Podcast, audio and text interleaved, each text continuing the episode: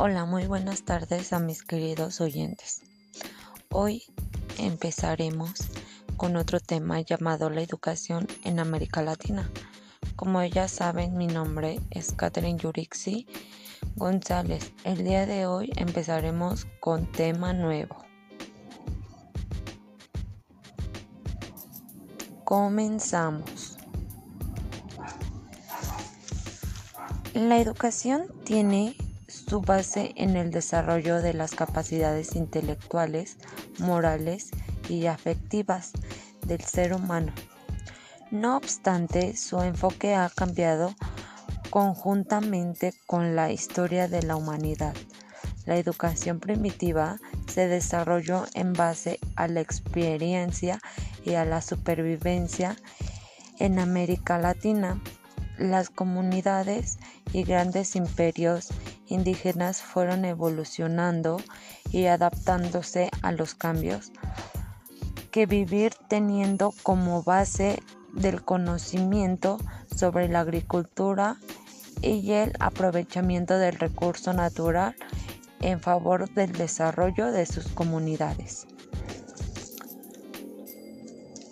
Pero durante las conquistas realizadas por, las potencias europeas, el enfoque educativo cambió radicalmente. Esto se debe a que en base a los procesos de conquista y colonización, los imperios indígenas fueron desapareciendo la educación. Se limitó a aquellos hijos españoles privilegiados quienes obtenían una educación particular Posteriormente, la implementación de doctrinas religiosas en América y los altos miembros católicos consideraron importante brindar educación a los indígenas para que de esta manera lograran una represión a través de la evangelización. A esto se le conoce como la educación de los aborígenes. Debido al surgimiento de una población criolla, España consideró importante proporcionar educación a aquellos hijos españoles que vivían en América, por lo tanto se establecieron las primeras escuelas, las cuales tenían su base en la religión. La educación era limitada para mujeres y esclavos. No obstante, con la implementación de una educación más estructurada, las mujeres tuvieron acceso al aprendizaje escolarizado enfocado en las artes y en la preparación para el matrimonio. Mientras que los esclavos tenían un enfoque religioso que priorizaban el trabajo en el campo. En 1537 se promulga la bula Sublimis Deus del Papa Pablo III, en el que se declaran los indígenas como hombres en todas sus capacidades, lo que daba importancia a la esclavitud del encomiendo, por lo, que, por lo cual en 1542 el español declaró las leyes nuevas como un conjunto legislativo que pretendía mejorar las condiciones de los indígenas de la América española, permitiendo a los indígenas recibir una educación básica por parte de misioneros y jesuitas.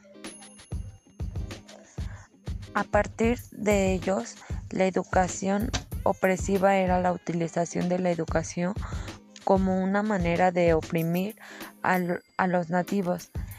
Tenían como objetivo la formación de trabajadores, obedientes y sumisos. No obstante, en 1760 estalla en la revolución industrial, lo cual marcó un antes y un después en la educación.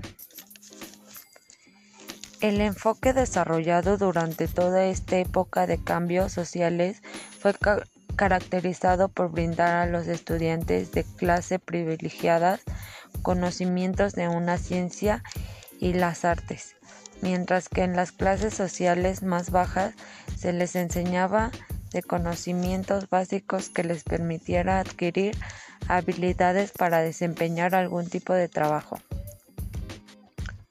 Durante el siglo XIX, la mayor parte de países latinoamericanos luchaban por su independencia de tal manera que la educación se muestra disponible y al alcance de todos, permitiendo que cada país de Latinoamérica desarrolle su propio sistema educativo acorde con las necesidades de sus habitantes, no obstante con el surgimiento de nuevas tecnologías y la aparición del Internet, la educación ha tomado un enfoque investigativo permitiendo que el estudiante se convierta en el autor de su propio conocimiento. En Ecuador el modelo educativo pasó por varios cambios y gracias al enfoque de sus gobernantes se concibió la educación como el principal motor para el desarrollo del país, por lo cual se realizaron numerosos esfuerzos para mejorar la calidad educativa.